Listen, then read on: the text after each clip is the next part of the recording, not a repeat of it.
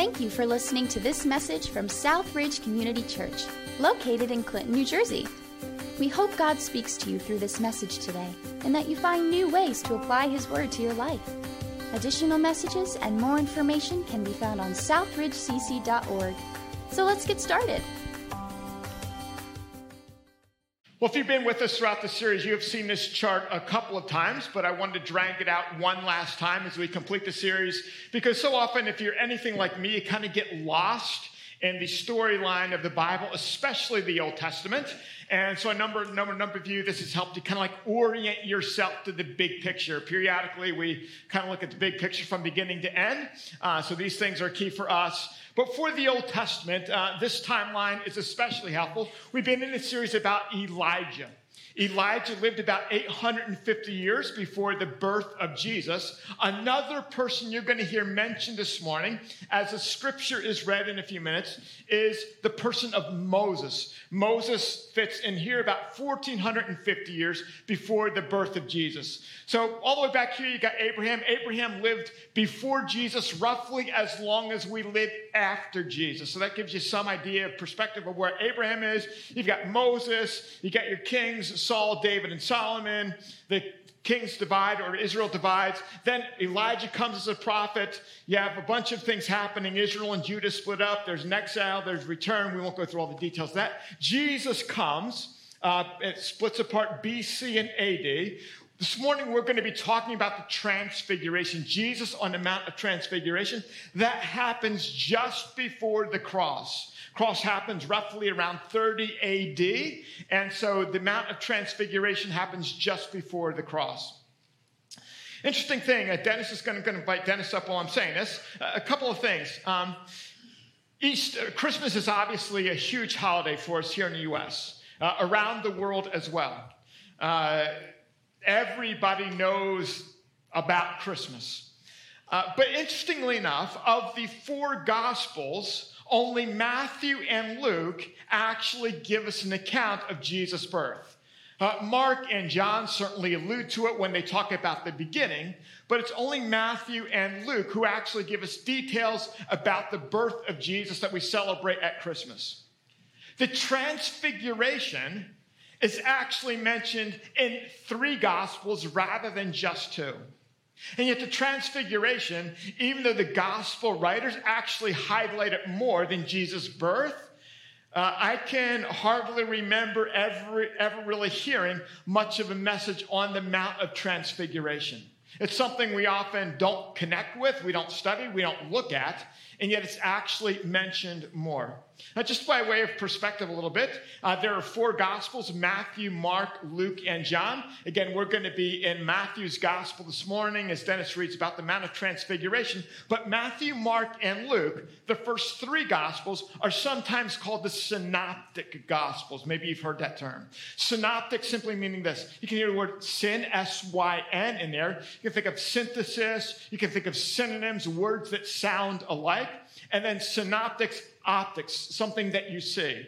And so the reason the first three gospels are called the synoptic gospels is because they all see Jesus somewhat similarly. Matthew, Mark, and Luke all share lots of content. And so they have this similar perspective. They share similar things. They see things commonly. And so their three gospels, Matthew, Mark, and Luke, are called the synoptic gospels. The gospel of John, uh, John was probably the last gospel written. And so rather than being redundant, John probably filled in some things and perspectives that Matthew, Mark, and Luke left out. So John is also one of the gospels, but it's not synoptic. John has content that's different than Matthew, Mark, and Luke. We find the account of the Mount of Transfiguration. Uh, again, Elijah and Moses show up there. Listen for that as Dennis reads uh, from Matthew chapter 17, uh, verses 1 through 13. After six days, after six days, Jesus took with him Peter, James, and John, the brother of James, and led them up a high mountain by themselves. There he was transfigured before them. His face shone like the sun, and his clothes became as white as the light. Just then there appeared before them Moses and Elijah talking with Jesus. Peter said to Jesus, Lord, it is good for us to be here. If you wish, I will put up three shelters one for you, one for Moses, and one for Elijah. While he was still speaking, a bright cloud covered them, and a voice from the cloud said, This is my son, whom I love. With him I am well pleased. Listen to him. When the disciples heard this, they fell face down to the ground, terrified. But Jesus came and touched them. Get up, he said. Don't be afraid. When they looked up, they saw no one except Jesus. As they were coming down the mountain, Jesus instructed them Don't tell anyone what you have seen until the Son of Man has been raised from the dead. The disciples asked him, Why then do the teachers of the law say that Elijah must come first? Jesus replied, To be sure, Elijah comes and will restore all things. But I tell you, Elijah has already come, and they did not recognize him and have done to him everything they wished. In the same way, the Son of Man is going to suffer at their hands. Then the disciples understood that he was talking to them about John the Baptist. We won't get into details about that, but just in case you're wondering, uh, John the Baptist actually preceded the coming of Jesus. Uh, John prepared people to receive Jesus. And according to the scriptures, uh, John the Baptist was said to have come sort of with the same spirit of Elijah. And so you might say, like Elijah rattled some cages when he showed up on the scene, uh, was a courageous spokesperson for God. Uh, same thing with John the Baptist. So that's what it's talking there about John the Baptist or Elijah preparing the way for Jesus. Uh, our scriptures tell us, Jesus himself said that John the Baptist had come in the spirit of Elijah. We're going to look at two things this morning to kind of like wrap this series up and two kind of big picture ideas that I think will, will be helpful to us.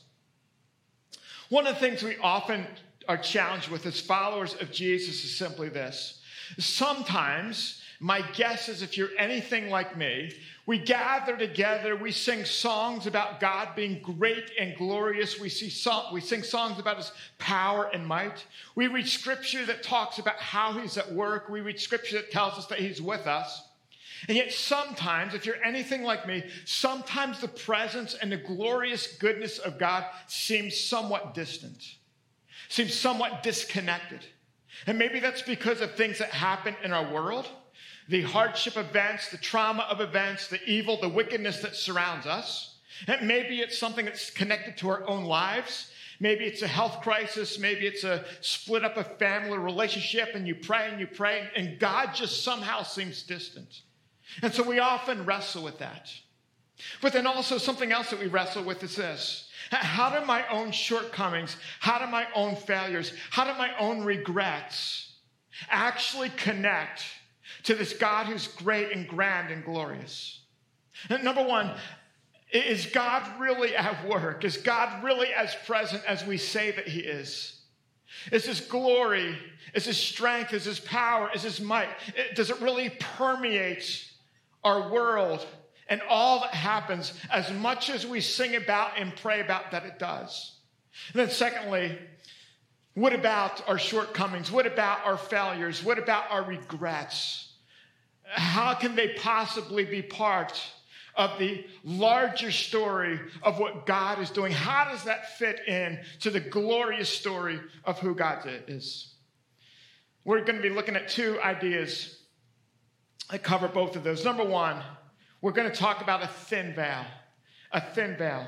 Here's where we want to go with this. Let me read again Matthew chapter 17, verses 1 and 2.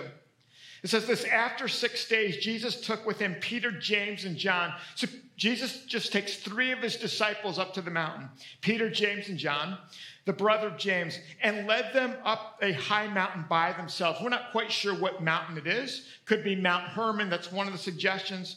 There he was transfigured before them. That word transfigured simply means changed. He was particularly changed in appearance. Uh, the word there in the Greek is the idea of metamorphosis. He was changed before them. What did that look like? Well, Matthew goes on and he tells us his face shone like the sun, and his clothes became as white as the light. His face shone like the sun, and his clothes became as white as the light.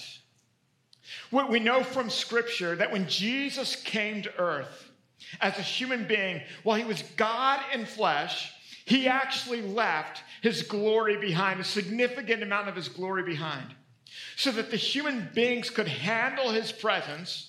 The glory of God in the person of Jesus, even though Jesus was fully God, the glory of God was somewhat shrouded and shielded. But in Mount of Transfiguration, that veil was lifted and it says, Jesus' face shone like the sun, and his clothes became white as the light. As we read scripture, what we find is this yes, there is a veil between ourselves and what we can see of the glory of God. There is a veil that we can't fully apprehend, we can't fully comprehend, we can't fully grasp, we can't fully see the wondrous glory of God. There's a veil there, but the message of Scripture is this that veil is thin, it's not thick. Let me just walk you through some things throughout Scripture. Remember when Jacob is fleeing his brother Esau. Jacob lays down for the night and he has a vision, and there's a stairway leading from heaven to earth with angels ascending and descending. Heaven and earth become connected. The veil is broken. Moses stands before a burning bush on the backside of a desert, and a voice comes out. Moses is told God's name, and the veil, the thin veil, is broken, and Moses comes in contact with a bit more of the glory of God. Last Sunday, Dan talked about Elijah being taken off into the presence of God. Here's what it says about that happening in 2 Kings chapter 2. As they were walking along and talking together, listen to this, it's mind blowing.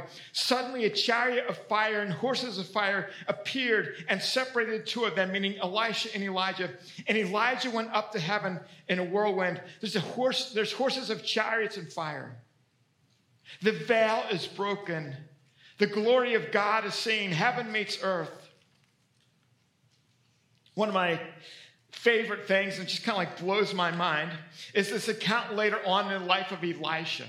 Uh, the king of Aram wants to kind of take over the king of Israel, wants to defeat him, wants to take him away. And so the kingdom of Aram is trying to track down the king of Israel, but he can't understand why he can't do it. Behind the scenes, we know that God is revealing to Elisha where the, where, uh, where the king of Aram is so that he can avoid the king of Aram. We know that. The king of Aram doesn't. And so the king of Aram becomes frustrated because every time he tries to capture this king of Israel, every time he goes to a town where he thinks the king of Israel should be, the king of Israel is gone because the king of Israel seems to have already known that the king of Aram is coming. And so, in a moment of frustration, the king of Aram, Aram thinks that probably some of his servants are somehow communicating to the king of Israel how he's going to track him down. So he gathers them together and says, like, hey, which, which one of you guys is a spy? Which one of you guys is spilling the beans as to where I am and how I'm going to track down the king of Israel? Here's what it says in 2 Kings 6.12. They say, none of us, my lord the king, said one of his officers. But Elisha, the prophet who is in Israel, tells the king of Israel the very words you speak in your bedroom. I love that. He says, Man, this, this guy named Elisha is telling the king of Israel where you're going to be. And it's as if this person named Elisha is camped out in your bedroom listening to your most private conversations. The veil is broken. We see the presence of God. Later on, Finally, the king of Aram wants to capture Elisha himself. And so he goes to Dothan. And Elisha and his servant wake up in the morning, and they're in Dothan, and around they see the forces of King Aram gathered. Elisha's servant freaks out because it's obviously doomsday for them. And so here's what we find in 2 Kings 6 17. And Elisha prayed, Open his eyes, Lord, so that he may see. Then the Lord opened his servant's eyes, and he looked and saw the hills full of horses and chariots of fire all around Elisha. The veil is broken. Here's what I want you to know, friends. Yes, God is filled with glory. God's presence is over the earth. God is present with us. There is a veil that we can't fully see what's happening, but that veil is thin, it's not thick. God's presence is here. We can't always see it, we can't fully grasp it, but the veil is thin, it's not thick. Some of you this morning, and as we gather here, as you gathered online, sometimes the veil feels really thick. Maybe it's a health crisis. Maybe it's a job blows up. Maybe family relationships blow up and became scattered. Maybe there's evil or trauma in your life or the loved ones that you know. I don't know what it is, but, but you pray, and it feels like the veil between heaven and earth is not a thin veil, but instead it feels like a steel curtain. And you know what I'm talking about. When you pray and you pour out your heart to God, you tell Him your burdens about the medical diagnosis, the family relationships, the emotional wounds, the hard things you've dealt with. And you feel like rather than being a thin veil, it feels like a steel curtain. But I want you to know it's not a steel curtain. On the Mount of Transfiguration, the veil is lifted. The glory of God is seen for just a moment. And even though you can't see it, the veil is thin and God is present. Remember when we went back during the pandemic and we looked at Psalm chapter 23, and it was one of the first times this really jumped out at me, and I just love it when you're, you know, gone through something and you know, you've known it for a lot of years and something suddenly kind of jumps out at you that you've never seen before. And I remember this was it for me in Psalm chapter 23. In Psalm 23, David is writing, King David, and he says, He guides me along the right paths for his name's sake. Or an older translation, He leads me in the paths of righteousness. That's what David says. He says, God, you're my good shepherd. You lead me in the right paths. You lead me in the paths of righteousness. Guess what follows that in Psalm 23? I mean, you think if this God, this good shepherd, leads David in the right paths, it's going to go pretty well for David. Instead, here's what it says. Very next word, very next verse, very next verse. Even though I walk through the valley of the shadow of death, even though I walk through the darkest valley. Remember that blowing my mind one phrase, David says, God, you lead me in the right paths. You're my good shepherd. In the very next phrase, David says, Sometime I'm in the darkest valley and I have no idea what's going on.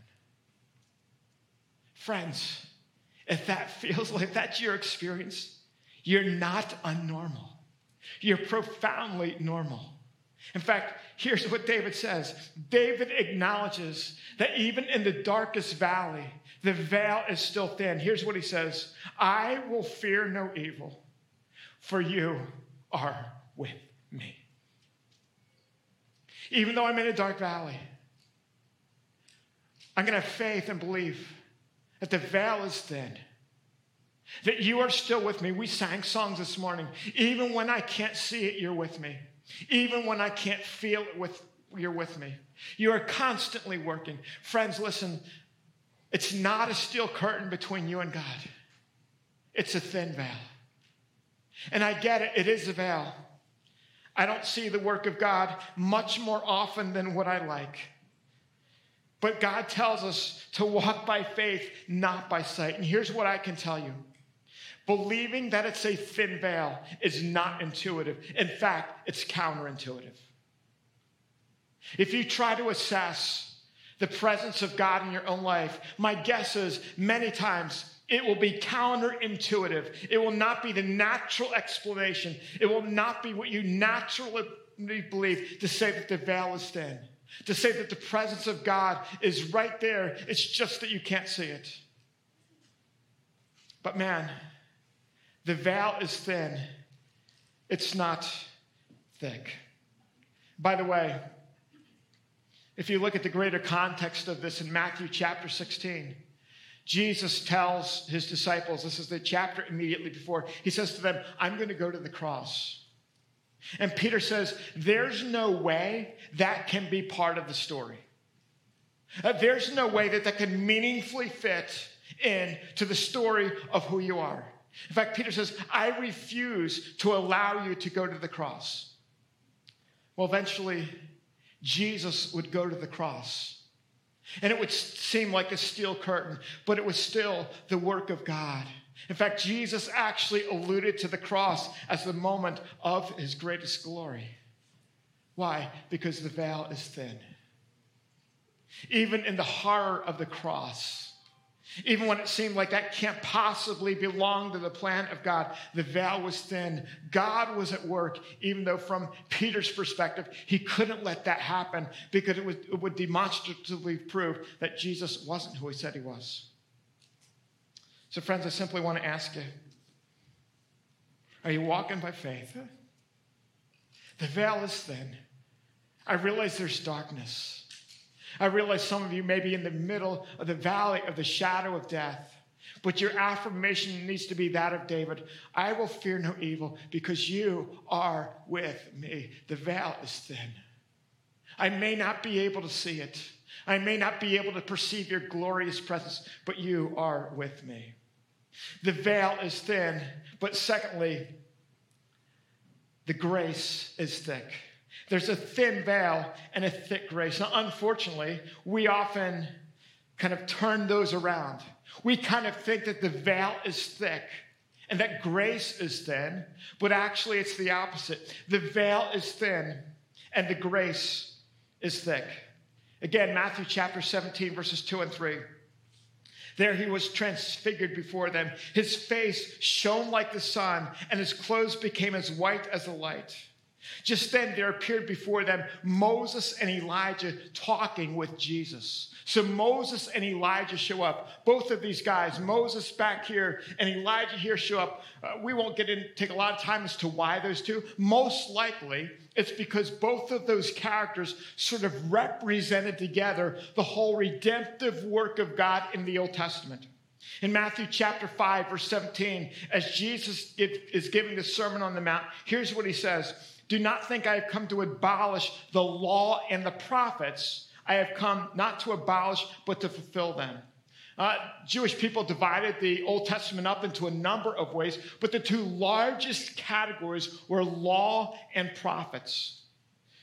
Luke chapter 24, verse 27, as Jesus is resurrected, he's walking on the road to Emmaus with a couple of his disciples. Here's what it says Jesus then explained everything written about himself in the scriptures beginning with the law of Moses and the books of the prophets, the law and the prophets. And so, most likely, Moses is there as a representative of the law. It was through Moses that God gave the law to the people of Israel. Elijah is there because Elijah is representative of the prophets. The prophets had spoken about the need for faithfulness to God and calling people back to himself. And so Jesus is there with basically this whole timeline represented in the persons of Moses and Elijah. Elijah. But here's the deal. What I love is simply this. After it all, Jesus, uh, says this, while he was still speaking, a bright cloud covered them, and a voice from the cloud said, This is my son whom I love. With him I am well pleased. Listen to him.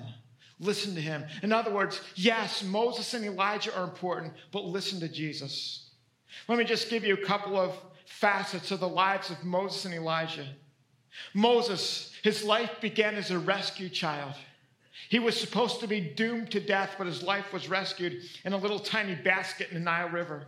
He took matters into his own hands in his early years and killed an Egyptian out of anger and frustration.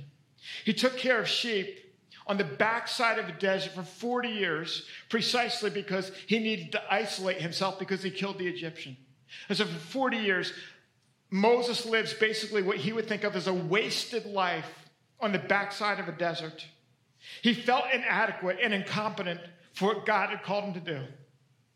God said, Hey, Moses, I've got a job for you. And Moses was like, You've got the wrong guy. I don't speak well. I'm not your guy. I'm inadequate. I'm incompetent. The people of Israel eventually wanted to kill Moses. Moses, we thought that you were going to deliver us. We wanted to kill him. He was discouraged and despondent over the role that God gave to him. Sometimes in frustration, he would say to God, God, why did you call me to lead these people? So he had moments of tremendous discouragement, tremendous despondence. One time, out of maximum frustration, when God told him to speak to a rock, Moses just took his rod and he smacked that thing, just out of anger and frustration, just kind of like frustrated with the people that God led him, asked him to lead. By the way, he never made it to the promised land. He died on the mountain. He was able to see over the promise. He never actually made it. That's Moses' life. Here's Elijah. Elijah felt isolated and alone. He was camped out by the brook Kerith ravine. For a while, he was fed by a widow lady and her son. He was overcome by discouragement and disappointment. He felt fearful. He felt abandoned. He felt that his life was a waste. In fact, one time in the wilderness under a broom tree, a juniper tree, he said, God, I've had it. Just let me die. What you've called me to is a failure. You're not working like I thought that you would. Just let me die. Let me check out. He wanted to escape, he wanted to isolate. Verse 6 of Matthew chapter 17, listen to this. When the disciples heard this, they fell face down to the ground, terrified. But Jesus came and touched them. Get up, he said. Don't be afraid. Listen to this next phrase. When they looked up, they saw no one except Jesus. So here's the deal you got Moses and Elijah on the mountain of transfiguration. Were they used by God? Absolutely, in many ways. But what I love most is this, friends. Every one of their greatest successes, every one of their greatest triumphs, every one of their greatest fears, their failures, their defeats, every one of them was enshrouded in the glory of Jesus. In fact, they actually went away, and only Jesus was left. Here's what I can tell you the veil is thin, and grace is thick. Grace is thick. Like, I don't know what it's going to be like when you meet God. Maybe there's going to be some amazing successes. Maybe there's going to be some amazing triumphs. Maybe there's going to be some amazing things that you've done for God. But that's going to be combined with probably some pretty serious regrets. It's going to be combined with some pretty serious defeats.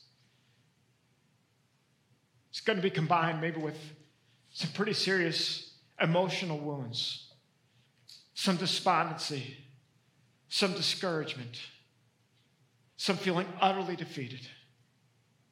Many moments that you wish you could have back. And listen, friends, God's grace and His glory is going to cover it all. The greatest defeats, the greatest victories are somehow all a part of the glorious presence of Jesus on the mountain. And they go away, and Jesus is left standing. I'm going to ask our team to come out while I just read some of these phrases.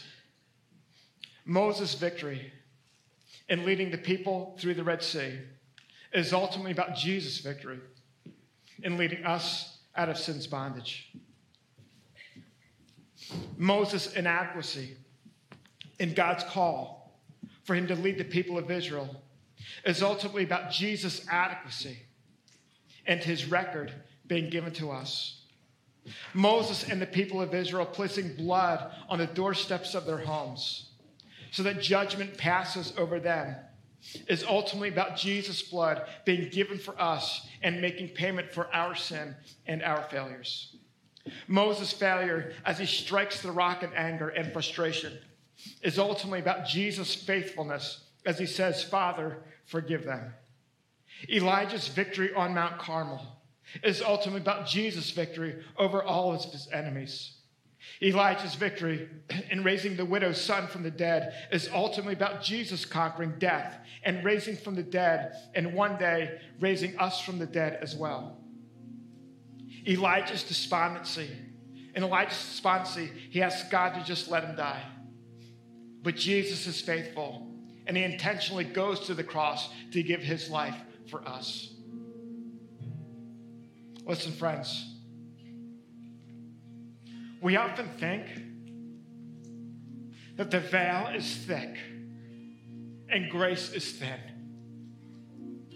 The Mount of Transfiguration tells us the exact opposite. The veil is thin and grace is thick.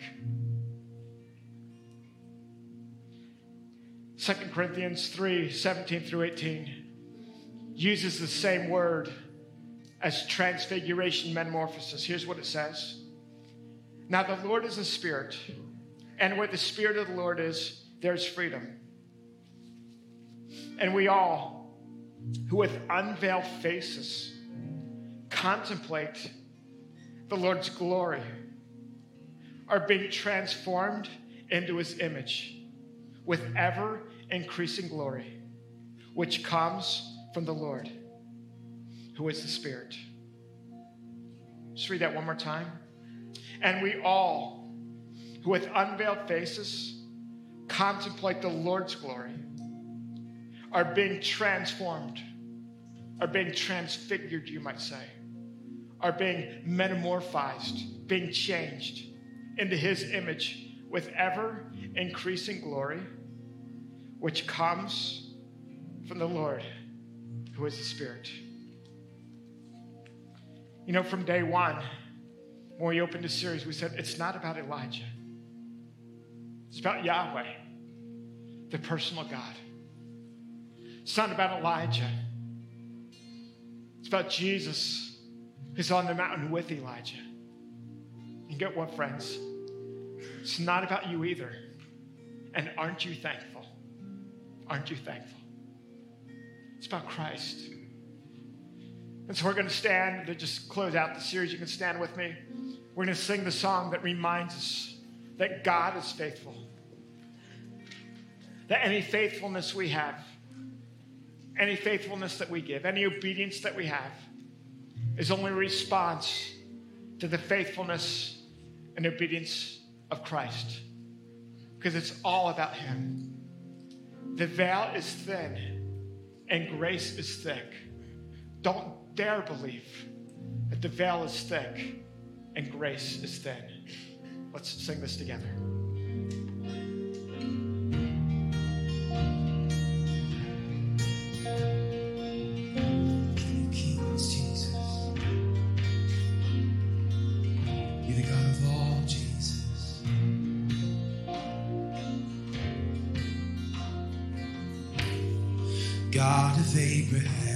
You're the God of covenant, faithful promises.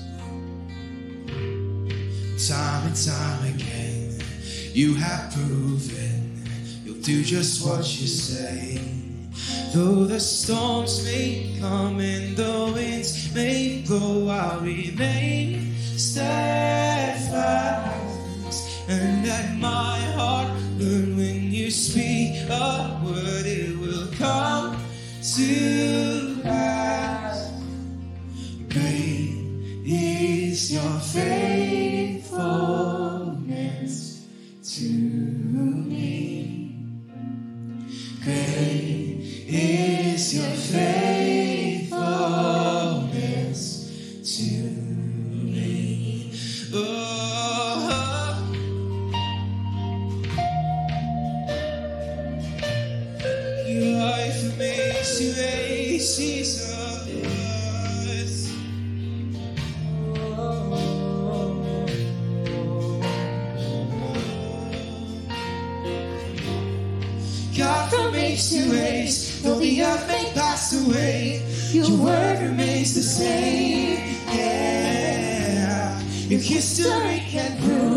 There's nothing you can't do. You're faithful and true.